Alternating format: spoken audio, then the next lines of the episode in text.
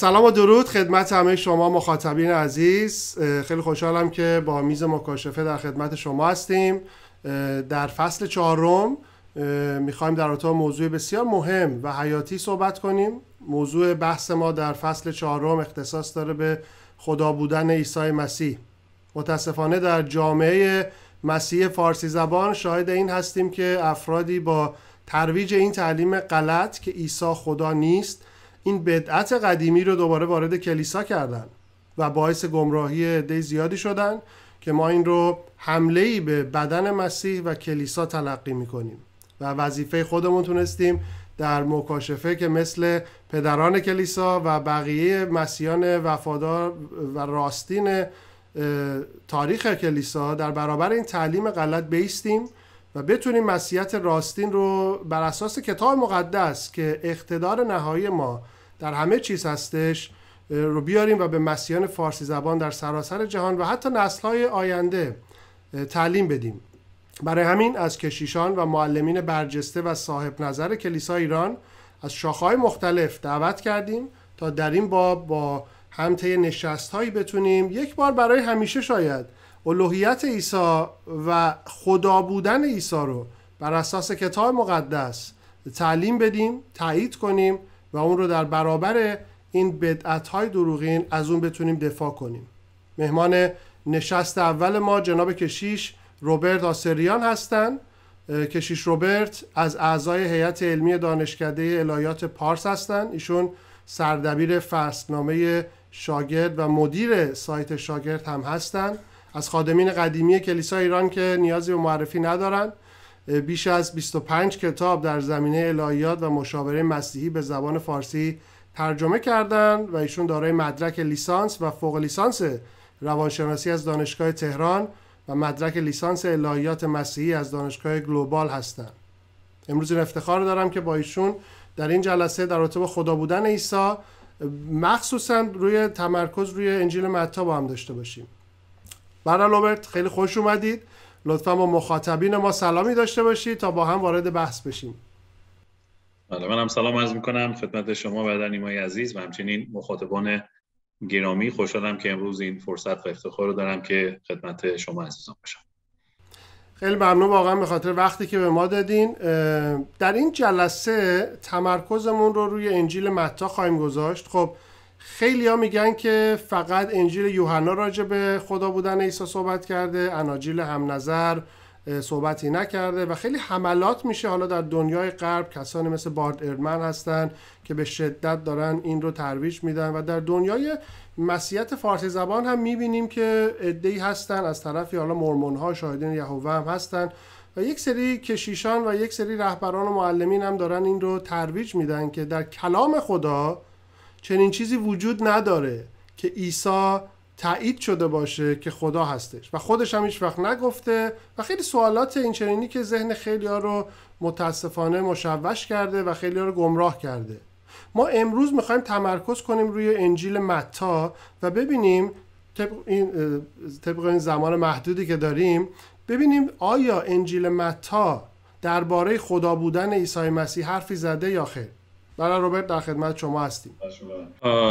بله من فکر می‌کنم انجیل متا هم همراستا با اناجیل هم نظر و البته انجیل یوحنا که شما اشاره کردید در جای جای تعالیمی که مطرح می‌کنه از خود عیسی در از تعالیم خود مسیح و اشاراتی که به خود عیسی مسیح می‌کنه به نظر من بارها و بارها چه به شکل سریع و چه به شکل ضمنی به مسیح اشاره می‌کنه.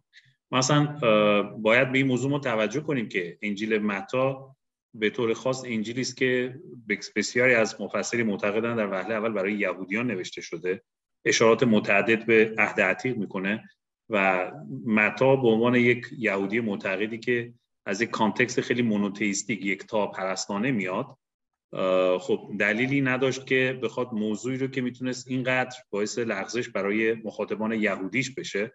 اینطوری موضوع رو بپرورونه و روش تاکید کنه. ولی به نظر من موضوع الوهیت مسیح بارها و بارها به شکل‌های مختلف در انجیل متی مطرح میشه. منتها بسیاری از اوقات اشاراتی به الوهیت مسیح میشه که برای درک این اشارات نیاز هست. ما یه مقدار با پیش زمینه انجیل متا و مخصوصا معانی که این آیات دارن کمی دقت کنیم کمی شاید تعمق کنیم تا معنیشو بفهمیم. اگر اجازه بدید من به شکل خیلی خلاصه چون وقتمون هم کم هست. سعی می‌کنم مواردی رو انتخاب کردم و سعی می‌کنم با توجه به این متونی که از انجیل متی انتخاب کردم به قسمت هایی که در مورد الوهیت مسیح اشاره شده بحث های خیلی کوتاهی رو داشته باشم. یکی از قسمت هایی که به نظر من خیلی روشن و واضح در مورد الوهیت مسیح متا صحبت می‌کنه در باب سوم انجیل متا هست.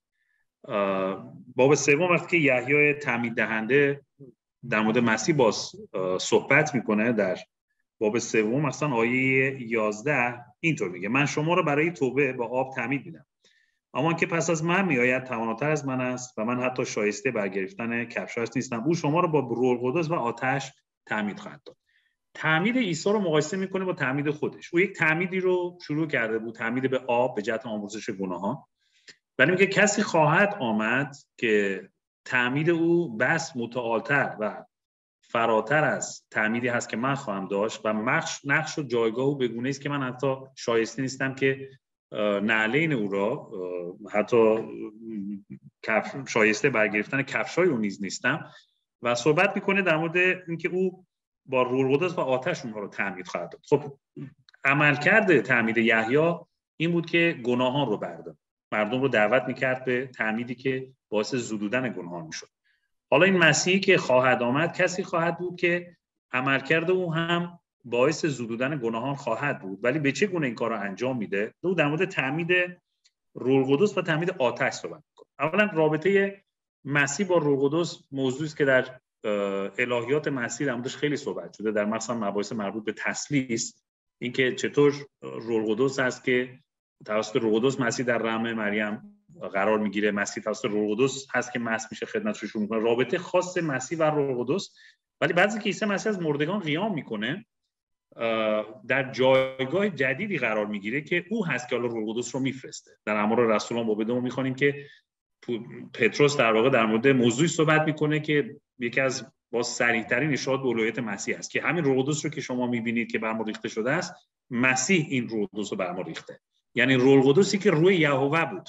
روح یهوهی که با یهوه یکی انگاشته می‌شد. حالا عیسی مسیح در جایگاه و مقامی قرار گرفته که اقتدار داره بر روح خدا و می‌تونه روح خدا رو بریزه. حالا در انجیل متا در واقع او چنان اقتداری بر روح خدا داره. اینجا روح قدس واضحا روح یهوه است روح خداست که می‌تونه این توسط روح قدس انسان ها رو تعمید بده. اگر یحیی در آب انسان ها رو تعمید می‌داد عیسی مسیح توسط این روح خدا انسان ها رو تعمید میده یعنی انسان ها در روح خدا قوته ور می‌کنه. حالا معنی تعمید روح القدس چی هست؟ خیلی مباحث هست نمی‌خوام اصلا واردش بشم ولی می‌خوام اینو بگم. او جایگاه و اقتداری داره که بر روح خدا می‌تونه این اقتدار رو داشته باشه که به واسطه روح خدا انسان ها در روح خدا قوتور میشن و بس این کارو می‌کنه. فقط باید ما بفهمیم که معنی روح یهوه روح یهوه در عهد عتیق چی بود؟ اصلا با خدا یکی انگاشته می‌شد. حالا این مسیح کسی است که بر این روح القدس این اقتدار رو داره که از او استفاده کنه برای اینکه گناهان رو بزدایی و بعد در مورد آتش صحبت می‌کنه.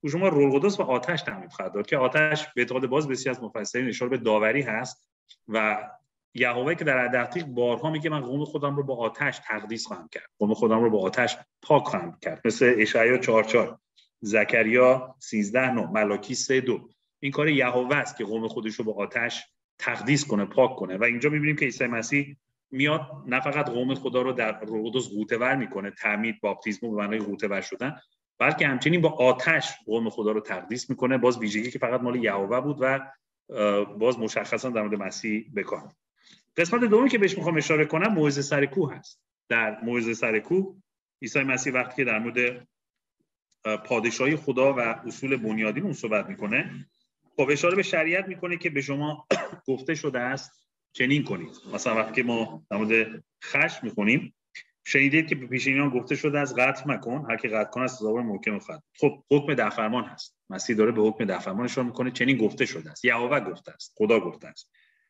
اما آیه بعدیش خیلی تکان دهنده است. اما من به شما می‌گویم هر کی به برادر خود خشم گیرد سزاوار محکم است. او میاد و این حکم قتل مکن رو ارتقا میبخشه. یک سطح جدیدی در یک سطح جدیدی قرار میده. به اون مکاشفه پیشرونده خدا او داره یک مفهوم جدیدی به این موضوع میده. ولی کلام خودش رو مقادل شریعت قرار میده. به شما گفته شده است به پیشینیان گفته شده است اما من می‌گویم. اینجا دقیقا عیسی مسیح خودش رو معادل بخشنده شریعت قرار میده. بخشنده شریعت اینو گفته ولی من اینو میگم. و البته قبل از اون در انجیل موزه سرکای 17 مسیح میگه من نیومدم شریعت رو باطل کنم بلکه اومدم آن را کاملش کنم. و این کامل کردن شریعت به معنای بیان حقایقی است که در همون راستای شریعت هستند ولی مسیح یک بود تازه گناه میبخشه. و تمام احکامی که در عددی هستن مدام شهوت. شنیدید که گفته شده از زنا مکن اما من به شما می‌گویم هر که با شهوت بزنیم بگرد همون دم دل خود به او زنا کرده است. به یک معنا کسی که این متن می‌خونه یک یهودی مونوتئیست خیلی گستاخانه است این ادعا. داره میگه این گفته شده ولی من اینو میگم. خب تو کی هستی که خودت رو کلام خودت رو معادل کلام یهوه می‌دونی؟ ولی مسیح همون اولش میگه. میگه شریعت من اومدم کاملش بکنم و کسی است که به خودش اجازه میده شریعت رو کامل بکنه. چرا؟ کسی فقط می‌تونه چه این ادعایی بکنه که فقط الوهیت داشته باشه. در غیر این صورت گستاخی محضه که کسی بگه گفته شده است و همینطور تکرار میشه. در مورد سوگند. باز شنیدید که بشیان گفته شده است سوگند دروغ مخور اما من به شما می‌گویم هرگز سوگند مخور. و به نظر من موعظه سر کوه و این تاکیداتی که عیسی مسیح در اینجا داره یا عیسی مسیح بسیار شخص گستاخی است و به قول سی اس لوئیس مشاعرش مختل شده یا واقعا الوهیت داره و کلام خودش رو کاملا معادل شریعت ده فرمان قرار میده. اینجا فقط دقایق شریعت و نکات جزئی شو مسیح توضیح نمیده. ده فرمان عیسی داره تفسیر می‌کنه تشریح می‌کنه. بله خیلی از معلمان شریعت بودن که مرتب شریعت رو تفسیر می‌کردن تلمودها چه تلمود فلسطینی و بابلی آثاری بودن که در شرح و تفسیر شریعت و احکام ده فرمان نوشته شده. ولی اینجا مسیح اصلا بحث شرح و تفسیر نیست. مسیح میگه من به شما می‌گویم.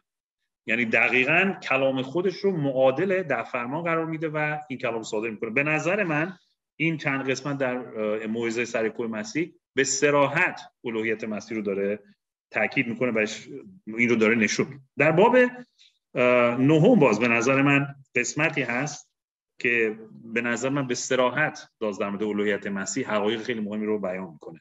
شخص مفلوجی که دوستانش او رو به شکلی نزد مسیح میارن دیوار رو سوراخ می‌کنن که مسیح رو شفا بده. و جمله که مسیح به این فرد مفلوج میگه باز خیلی عجیبه. که دل قوی دار فرزندم گناهانت آمرزیده شد. جمله بعدیش در این هنگام بعضی علمای دین با خود گفتن این مرد کفر می‌گوید. عیسی افکارش رو درفت گفت چرا چه این اندیشه به راه می‌دهید؟ فقط خدا می‌تونست گناهان رو ببخشه در کل کتابنده است فقط خداست که اجازه داره گناه رو ببخشه. وقتی مسیح چنین کلامی میگه از واکنش علمای دین کاملا متوجه میشیم که اونا متوجه شدن مسیح چی گفت و به شدت براشفته میشن. به هم می‌خوان ولی مسیح خیلی راحت و بدون هیچ خجالتی محکمی موضوع رو تاکید می‌کنه و بعد شفای اون شخص رو اعلام می‌کنه. ولی این کلام مسیح که گناهانت آمرزیده شد. به نظر من یکی از اون قسمت هایی است که متا با ذکر موضوع داره کلام مسیح رو ذکر می‌کنه. به سراحت و به وضوح داره الوهیت مسیح اینجا منعکس می‌کنه. اینم به نظر من یکی از اون قسمت هایی است که خیلی روشن و واضح الوهیت مسیح رو در انجیل متا نشون خیلی نکات خوبی بود. یه چیزی که هستش ما می‌بینیم که حالا کسانی که میان صحبت می‌کنن الوهیت مسیح رو قبول دارن. ولی یک شکل شمایل دیگه ای به الوهیت مسیح میدن. یعنی میگن آره مسیح الوهیت داشت ولی این الوهیت رو مثلا از خدا گرفت زمانی که تعمید گرفت و بعد یه سری بحث ها اینجوری هستش که حالا ما تو طی این سری راجع به اینها مفصل صحبت می‌کنیم و این یعنی چیزی که از الوهیت شما منظورتون هست یعنی که عیسی داره عملا میگه من خدام. نه اینکه من یک بر یک مسیحی از خدا دارم نه یک الوهیتی دریافت کردم نه. عملا خودشو داره جای یهوه می‌ذاره. چون ما نمی‌تونیم دو تا خدا داشته باشیم. بله. و ما شرک نداریم. بگیم که دو تا خدا همزمان وجود داره بله. یعنی بله. وجود الهی در عیسی داره عمل می‌کنه. دقیقا. شما حالا راجع به متا سه صحبت کردین. من یک یه قسمت دیگه در سه هستش که حیفم میاد این رو اشاره نکنیم بهش. می‌دونم شما حالا به خاطر زیق وقت همه رو نمی‌تونیم مطرح کنیم. یک شهادتی یحیی دوباره میده در آیه دو و سه که از اشعیا چهل سه گرفته که میگه ندای صدا کننده در بیابا میاد که راه خداوند را مهیا سازید که خب خیلی معروف هستش. این چیزیه که همه می‌دونیم که داره از اشعیا چهل آیه سه استفاده می‌کنه. من می‌خوام فقط آیه سه اشعیا چهل یه بار بخونم که ببینین این داره به کی اشاره می‌کنه؟ میگه راه خداوند را در بیابان مهیا سازید و طریقی برای خدای ما در صحرا هموار کنید. در ادامه در آیه ده شما اشاره کردید میگه اینک خداوندگار یهوه نیرومندانه میآید. یعنی دیگه از این واضح تر ما نداریم که داره میگه اینک خداوندگار یهوه نیرومندانه داره میاد و حالا حزقیال 34 هم ما داریم که خداوند داره میگه من اون شبان نیکو هم که من خودم میام. که اشارات زیادی هستش. چه کسی حالا این پیشگویی رو تکمیل می‌کنه؟ مسیح. پس مسیح داره میگه من عملا یهوه در مسیح هستش که ولی این موعظه سر کور رو من خودم بهش دقت نکرده بودم خیلی لطف کردین و اون بحثیه که حالا بحث الهیاتیش بحث فیلیوکه که بله مسیح بله. میفرسته روح القدس رو هم خیلی مهمه و به خیلی زیبایی اون بخشش گناهان که به نظرم یکی از جاهای خیلی پرقدرتی هستش که ما خدا بودن عیسی رو می‌بینیم نکات دیگه هم حتما وجود داره در متا. اگر, نک... اگر قسمت های دیگه هستش که کمک می‌کنه که ما خدا بودن عیسی رو از متا یاد بگیریم لطفا بفهمید بله. باز قسمت هایی که به نظر من به سراحت اشاره می‌کنن به الوهیت مسیح متا باب 11 هست. اون قسمتی که خب ما در موعظه ها در موعظه بشارتی مخصوصا خیلی علاقه داریم این آیه رو ذکر کنیم بخش رو ذکر کنیم. بیایید نزد من تمام زحمت کشان و گرانباران که من به شما آسایش خواهم بخشید. یوغ مرا بردوش گیرید و از من تعلیم یابید. زیرا حلیم مختدل هستم. در جانهای خیش آسایش خواهید یافت. چرا که یوغ من راحت است و بار من سبک خب یوغ در فرنگی عبری و کتابانداز خیلی معانی داره. نشانه اسارت هست نشانه بندگی هست. ولی در اینجا در کانتکست که باز مسیح در مورد یوغ داره صحبت می‌کنه خب اولا دعوت می‌کنه که نزد من بیایید تمام زحمت که شما گرم میگه نزد خدا بیایید. خودش کسی است که باید به انسانها آسایش و آرامش رو بده. حالا باز ممکن اینو اینجوری تفسیر کرد که او چه می‌دونم پیش بودا مردم میرن و آسایش می‌گیرن. این به عنوان یک معلم بزرگ تعلیمش می‌تونه باعث آسایش و آرامش انسان ها بشه. حالا در رو داره میشه این آیه رو به شکل دیگه هم تفسیر کرد. ولی من یوغ می‌خوام اینجا کمی صحبت کنم. ما در متون مذهبی یهود در تلمودها مخصوصا و خیلی متون دیگر یهودی می‌بینیم که بارها کلمه یوغ برای شریعت بکار و استادان شریعت مردم رو دعوت می‌کردن که زیر یوغ شریعت قرار بگیرن. یعنی زندگیشون رو بر اساس شریعت شکل بدن. یعنی احکام شریعت بر زندگی اونها حاکم باشه. یکی از این استادان یهودی معلمین یهودی نهانی و هیخانا نام داره که در یکی از متون باز خیلی قدیمی یهودی اینطور میگه هر کس یوغ تورات را بر خود گیرد یوغ حکومت های دنیوی و یوغ تعلقات دنیوی را از خود برمیکند. بلکه از یوغ تورات را از خود برگیرد. بر او یوغ حکومت های دنیوی و تعلقات دنیوی قرار خواهد گرفت.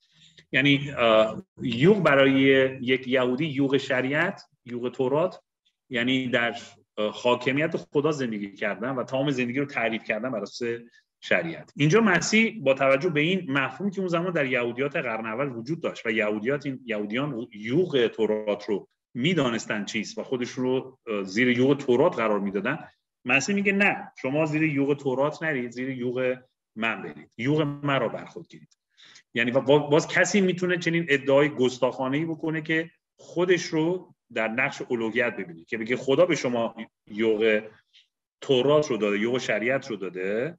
نه ولی بیاید زیر یوغ من. یوغ من خفیف است. بار من سبک است.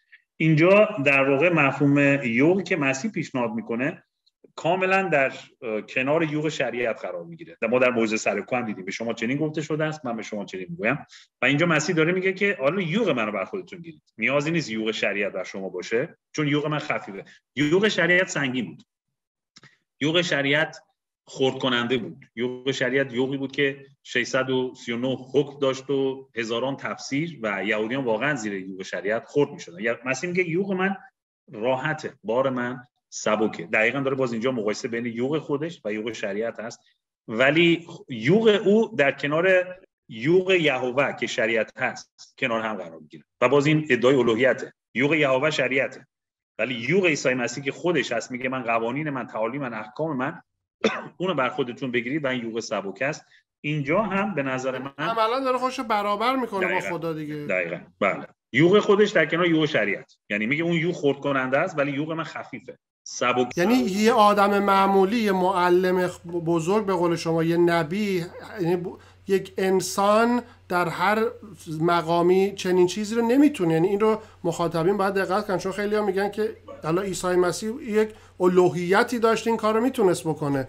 این الوهیت علکی نیست این دقیقا برابری با خداست. بله بله. ادعا می‌کنه که یوغ یهوه که شریعت بود میگه یوغ مرا بر خودتون بگیرید. مگه میشونه یک انسان یوغی که مدعی هست یوغ خفیفی است و اون رو معادل می‌دونه و میگه حتی این این رو بعد جایگزین این کرد. شما باید یوغ مرا بر خود بگیرید. و اینجا به نظر من باز مفهوم الوهیت مسیح مستطر هست. باز کمی جلوتر در انجیل متی باب دوازده دو تا آیه هست پی در پی که به نظر من در این مورد در این دو آیه ما می‌تونیم باز در مورد الوهیت مسیح حقایق رو ببینیم. زمانی است که روز شبات هست با شاگردان دارن از مزارع عبور می‌کنن و باز مثل موارد قبلی که عیسی مسیح روز شبات رو میشکنه و معجزه انجام میده اینجا هم باز می‌بینیم یک بحثی پیش می‌گیره بین او و معلمین شریعت. و در این گفتگو هست که مسیح باز به دو نکته اشاره می‌کنه که به نظر من خیلی واضح و روشن اشاره به الوهیت رو هستن. یکی از این جملات به نظر من آیه 6 هست. خب مسیح در مورد معبد صحبت می‌کنه که اون کاهنانی که در معبد بودن در روزهای شنبه مجبور بودن در معبد قربانیایی رو بگذرونند. بحث اصلا در مورد معبده که پس اونا که نمیشکستن شریعت رو چون وظایف مذهبیشون بود که اونا رو انجام بدن. بحث اصلا در مورد اینه. ولی بعد جمله رو مسیح میگه در پایان این بحث. شما می‌گویید کسی در اینجاست به شما می‌گویم کسی در اینجاست که بزرگتر از من است. خب اگر ما مفهوم معبد رو درک کنیم باز در تفکر یهود الهیات یهود شریعت یهود معبد محل تلاقی زمین و آسمان بود. معبد محل ملاقات خدا با انسان بود. معبد محل سکونت یهوه بود. معبد در مزامیر پایانداز خداست. جایی که جلال خدا با جهان خلقت سطح تماس پیدا می‌کنه. همه این مفاهیم در مورد معبد هست و تمام هویت یک بخش مهم از هویت یهودیان در معبد تعریف می‌شد. که اونا چون معبد رو داشتن قوم جداگانه بودن. وقتی که در زمان ارنیا بابلیان و معبد رو نابود می‌کنن انگار تمام هویت قوم یهود فرو میریزه. معبد یک تقدسی داشت معبد یک محوریتی داشت مرکزیتی داشت در ایمان یهودی در زندگی قوم یهود. برای اینکه محل سکونت خدا بود. ولی در اینجا می‌بینیم خیلی جالبه کسی در اینجاست که بزرگتر از معبد است. چه کسی می‌تونه بزرگتر از معبد باشه؟ جز خدا. یعنی باز این ادعا اینجا عیسی داره میگه خب در مورد معبد من توضیحات رو دادم ولی کسی الان در اینجاست که بزرگتر از معبد است. حالا تو بعضی از ترجمه میگه چیزی در اینجاست که بزرگتر از معبد است. بعضی میگن این چیز شاید پادشاه خدا باشه ولی ترجمه دقیقتر کسی است. یعنی من من اینجا هستم که بزرگتر از معبد هستم. بزرگتر از معبد فقط خداست. کی می‌تونه بزرگتر از معبد باشه؟ خود معبد محل سکونت خدا بود و به نظر من این جمله باز هم صراحتا به الوهیت مسیح اشاره می‌کنه. او بزرگتر از معبد بزرگ من فقط خداست. و مسیح میگه من الان اینجام. کسی بزرگتر از معبد در اینجاست. تا کمی جلوتر اگر مفهوم این کلام رو درک می‌کردید که رحمت رو میپسندن و قربانی را دیگر بیگناه رو مکونی می‌کردید زیرا پسر انسان صاحب شبات هست پسر انسان صاحب شبات است. باز تنها کسی که می‌تونه ادعا کنه صاحب شباته خداست یهوه است. خداست که در همون ابتدای پیدایش می‌خوانیم که روز شبات رو تعیین می‌کنه مقرر می‌کنه در ده فرمان روش تاکید می‌کنه و یهوه به عنوان کسی که در مورد روز شبات این همه داره در کلامش تاکید می‌کنه او فقط صاحب روز شبات هست.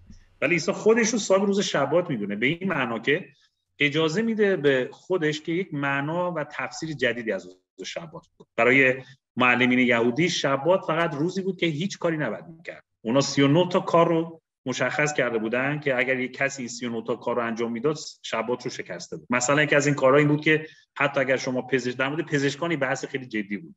اگه مریضی داره میمیره یک پزشک یهودی می‌تونه بره بهش سر بزنه در روز شبات و یک تبصری داشت که اگر داره میمیره فقط می‌تونه بره. اگر مریضی است که نمیمیره بذاره روز بعد از شبات بره. بس از اصول دیگری که به شدت در مورد اینکه در روز شبات نباید حرکتی کرد کاری کرد اینا توضیح میدن ولی مسیح اومد و روز شبات رو جور دیگه تعریف کرد. روز شبات روز نیکوکاری است. روز احیای خلقته. روز دستگیری روز دستگیری از افتادگان هست. و در روز شبات شفا می‌داد. در روز شبات به سراغ اشخاصی می‌رفت که نیازمند بودن و شبات رو از نو تعریف می‌کنه. چه کسی حق داره شبات رو از نو تعریف کنه؟ جز خدا. خدایی که خودش گفته شبات معنیش این است بعد در روز شبات آرام بگیرید. حالا عیسی داره اون معنی آرام گرفتن رو به یک شکل دیگه ای توضیح میده. آرام گرفتن زمانی واقعا تحقق پیدا می‌کنه که ما رحمت رو شامل حال کسانی بسازیم که دردمند هستن و نیاز به کمک. ما دارن و این تمام تفاصیل عیسی در مورد شبات از منظر کسی است که این اقتدار رو داره و به خودش این اجازه رو میده که تفسیر جدیدی در مورد روز شبات بده. که این باز ادعای گستاخانه است از یهودی. داره خودش رو جای یهوه می‌گذاره میگه معنی شبات اینی نیست که شما میگید. معنی شبات اینه که من دارم میگم. پس من می‌تونم این فردی رو که دستش خوش خود شفا بدم و در نهایت این جنبندی رو می‌کنه. زیرا پسر انسان صاحب شبات است. این به نظر من باز هم ادعای خیلی تکان دهنده است و صریحا اولویت مسیح نشون بله حالا من یه قسمت فقط توی این قسمتی که راجع به شبات شما صحبت کردیم بگم. توی یونانی میگه کوریوس میگه من خداوند شبات هستم. یعنی حالا تو ترجمه فارسی صاحب اومده ولی توی حالا پرانتز خداوندم گذاشته ولی در اصلی که حالا تو یونانی نگاه کنیم همون لورد. یا کوریوس اومده که هم در مرقس فصل دو می‌بینیم هم در لوقا فصل 6 که این تکرار شده که و همونطور که شما گفتین عملا عیسی مسیح داره میگه که من خدای ده فرمانم انگار چون این یکی از فرامینه و فرامین رو شاید ما زیاد خوب درک نکنیم. یهودیان اساس عهدشون این بوده یعنی اساس رابطهشون با خدا این دهتا بوده. حالا جدا از اون بقیه احکامی که داشتن. و یه نفر وقتی میاد میگه یکی از این احکام من صاحبشم یعنی من صاحب ده فرمانم یعنی من خدای ده فرمانم پس یه نکته مسیح نمیاد در مورد دقایق شریعت آین های تهارت لباس کاهنان حالا چی باشه. دقیقا میاد سراغ ده فرمان اصول بنیادینی که یهوه اونها رو مشخص به موسی داده و حالا مشخصا در مورد این ده فرمان داره یک تفسیر جدیدی از اونها میده و خودش رو در جایی قرار میده که اجازه داره این قوانین رو تعبیر و تفسیر کنه و خودش رو ثابت بله. حالا میگم باز خیلی دوستانی که میان و سفسته می‌کنن میگن این خداوند این کلماتی که استفاده میشه معانی ما راجع به همه اینا صحبت خواهیم کرد توی جلسات. الان تمرکز رو متا هستش. پس تا اینجای کار ما می‌بینیم که اگر عیسی مسیح مستقیم نمیاد بگه من خدا هستم خدا به دلایلی بوده حکمت الهی اینطوری بوده. چون که خب اگه می‌گفته همون موقع اصلا شر به هم میریخته. و توی اون فضایی که شما اشاره کردین یهودیتی که تک خدا بوده و آماده چنین چیزی نبوده. ولی می‌بینیم که وقتی که با دقت مقدار نگاه کنیم عیسی مسیح غیر مستقیم و یه جاهایی تقریبا مستقیم داره میگه که من خدام. یعنی خودش رو با خدا داره برابر می‌کنه که حالا جاهای دیگه هم شما مثلا راجع بخشش گناهان وقتی صحبت کردین جاهای دیگه هم هستش که می‌بینیم دشمنان عیسی میگن او خود را خدا می‌داند. یعنی شهادتی که از دهان دشمنانش میاد که حالا اینا رو ما مفصل راجع به صحبت خواهیم کرد. من یک سری نکات دیگه هم دارم. حالا می‌خوام بشنوم صحبت پایانی شما رو. از تو متا من یک سری آیات دیگه هم در آوردم. صحبت پایانی شما رو توی این بخش راجع متا بشنویم. خب باز به نظر من بخش دیگه از انجیل متا که باز به شکل سریع و زمینی به اولویت مسیح می‌پردازند یکی از این بخشا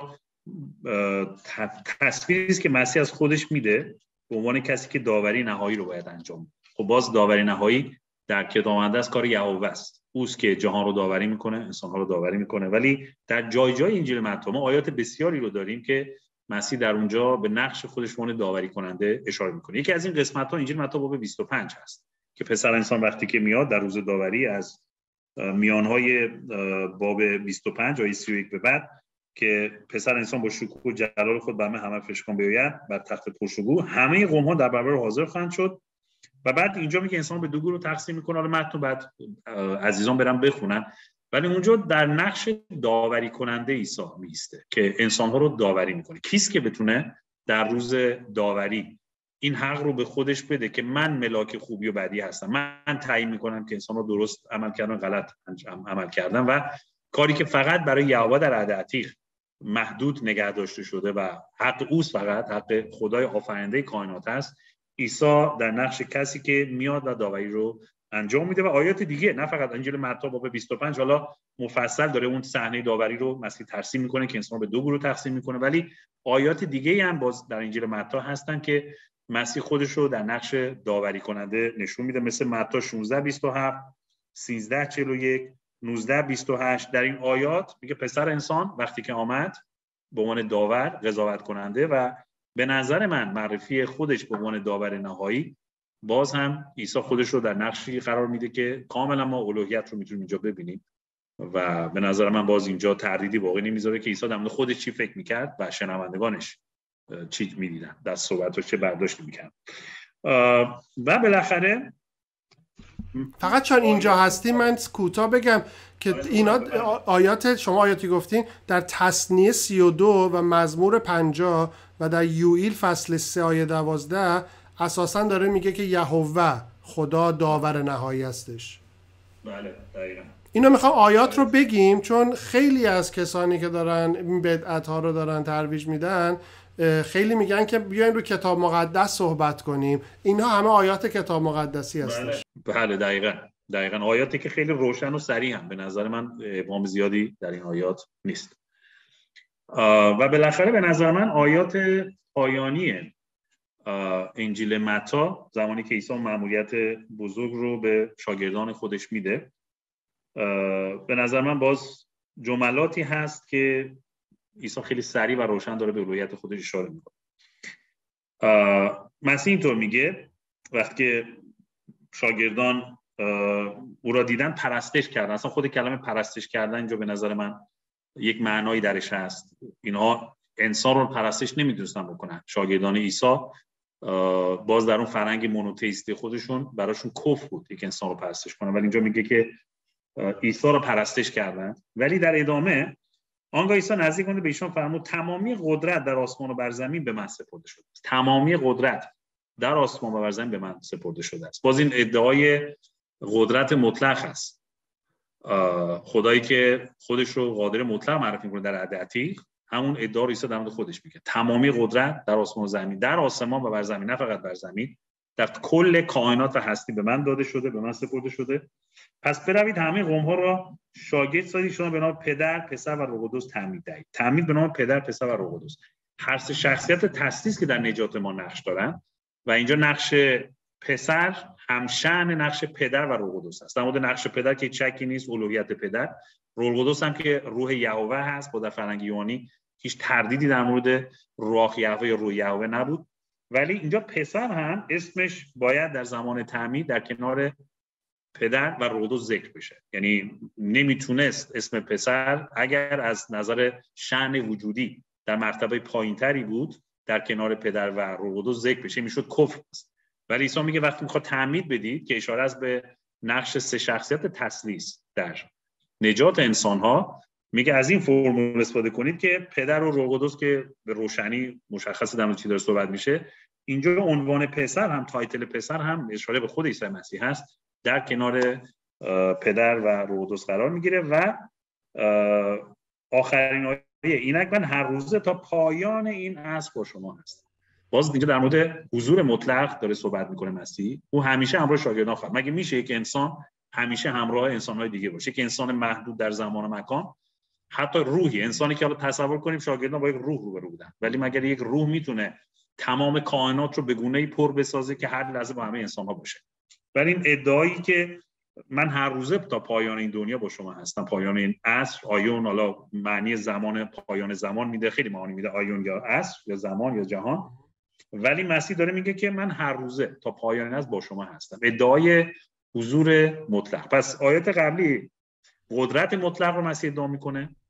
این آیات پایان آیات آخر آیه آخر رو حضور مطلق.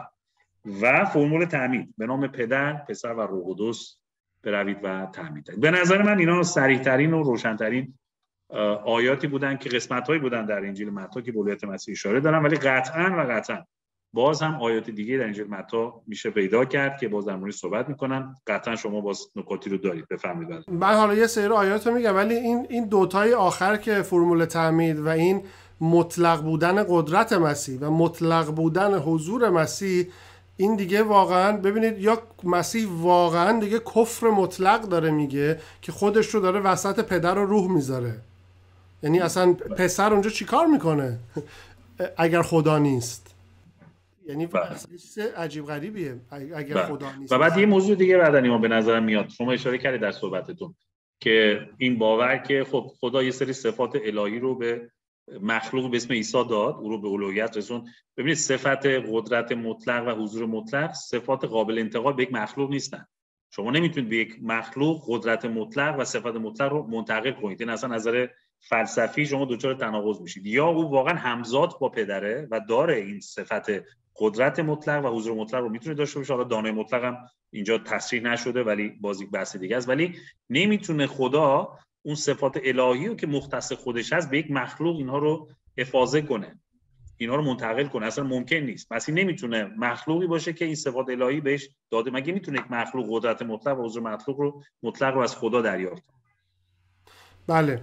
بله. حتی خود خداوند در اشعیا 42 اگر اشتباه نکنم میگه من جلالم با هیچ انسانی تقسیم نمی کنم یعنی اصلا این هم یک نوعی دوباره ضد کلام خداست که فکر کنیم یک انسان رو خدا در مقام خدایی بیاره در اون الوهیت.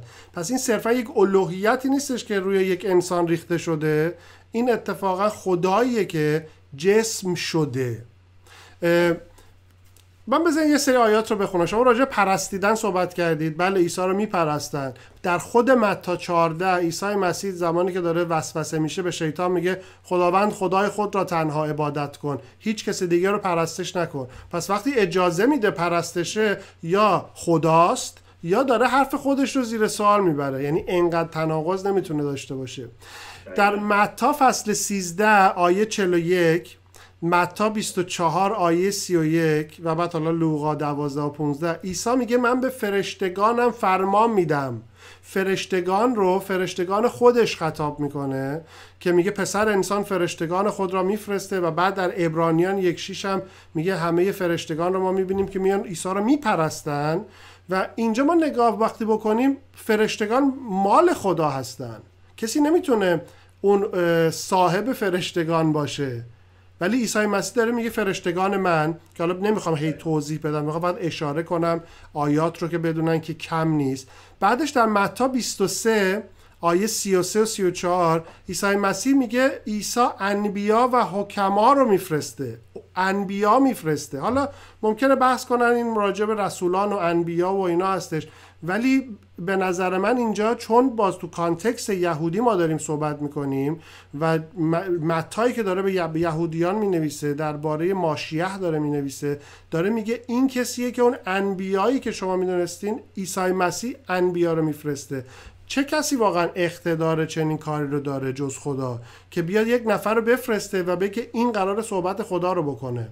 به نظر من شاید برای ما مقدار عادی شده. برای قرن اول اینا همچنان عادی نیست. متا 27 آیه 54 ما شهادت سرباز رومی رو داریم. حالا در قسمت در جاهای دیگه در اناجیل دیگه هم هستش که اون سرباز رومی پای صلیب میگه به راستی و پسر خدا بود. استفاده این کلمه پسر خدا برای رومیان با استفاده پسر خدا با یهودیان فرق داشته. چون اونا امپراتور روم رو پسر خدا می‌دونستن. و هیچ وقت منظورشون این نبوده که او مسیحه. یعنی رومیان وقتی می‌گفتن امپراتور پسر خداست منظورشون مسیح نبوده. منظورشون این بوده که امپراتور خداست. یعنی از اساسا باید این بوده دیگه امپراتور. و وقتی سرباز رومی داره میگه این شخص پسر خدا بود؟ یعنی داره میگه این شخص خدا بود. یعنی یک رومی هم این رو متوجه میشه. یعنی شهادت سرباز رومی رو ما اینجا داریم. در متا فصل 8 آیه 29 ما اصلا شهادت شیاطین رو داریم که تو عبارت پسر خدا و قدوس خدا اونجا به وضوح داره الوهیت عیسی رو نشون میده که دیوها به اون چیزی که عیسی می‌تونه انجام بده دارن اعتراف می‌کنن. میگن آیا آمدی ما رو عذاب بدی؟ آیا آمدی ما رو نابود کنی؟ باز اینا رو می‌دونیم که فقط اینها کار خدا هستن. ببخشید طولانیه ولی من اینا رو چون تو متا هستیم بگم که حداقل ضبط بشه بمونه اینا که خیلی ها نیان فکر کنن که کسی نیستش و هر جوری دوست دارن روی کلام خدا مانو بدن. متا 26 آیه 63 تا 65 به نظرم اینجا خیلی مهمه. میگه پس کاهن اعظم گفت تو را به خدای زنده سوگند می‌دهم و به ما بگو آیا تو مسیح پسر خدا هستی؟ آیه 64 میگه عیسی پاسخ داد همان است که تو می‌گویی. تایید می‌کنه. اما همه شما بدانید که بعد از این پسر انسان را خواهید دید که بر دست راست خدای قادر مطلق نشسته است و بر ابرها میآید که داره اشاره می‌کنه به دانیال هفت مزمور 110 و اونجاست که کاهن اعظم میگه گریبان خود را دریده گفت او کفر گفت. یعنی چی گفت یعنی خودش رو با اون شخصیت پسر انسان دانیال هفت داره مقایسه می‌کنه. اون خدا بوده. پس دشمنان عیسی مسیح هم دارن شهادت میدن که او ادعای خدایی کرده. یعنی خیلی ها میگن که عیسی مسیح هیچ وقت ادعای خدایی نکرد. من چند تا دیگه میگم بعدش جنبندی شما رو بشنویم. متا 28 18 رو شما اشاره کردین همه قدرت در دست عیسی متی 28 20 عیسی میگه همیشه با ماست.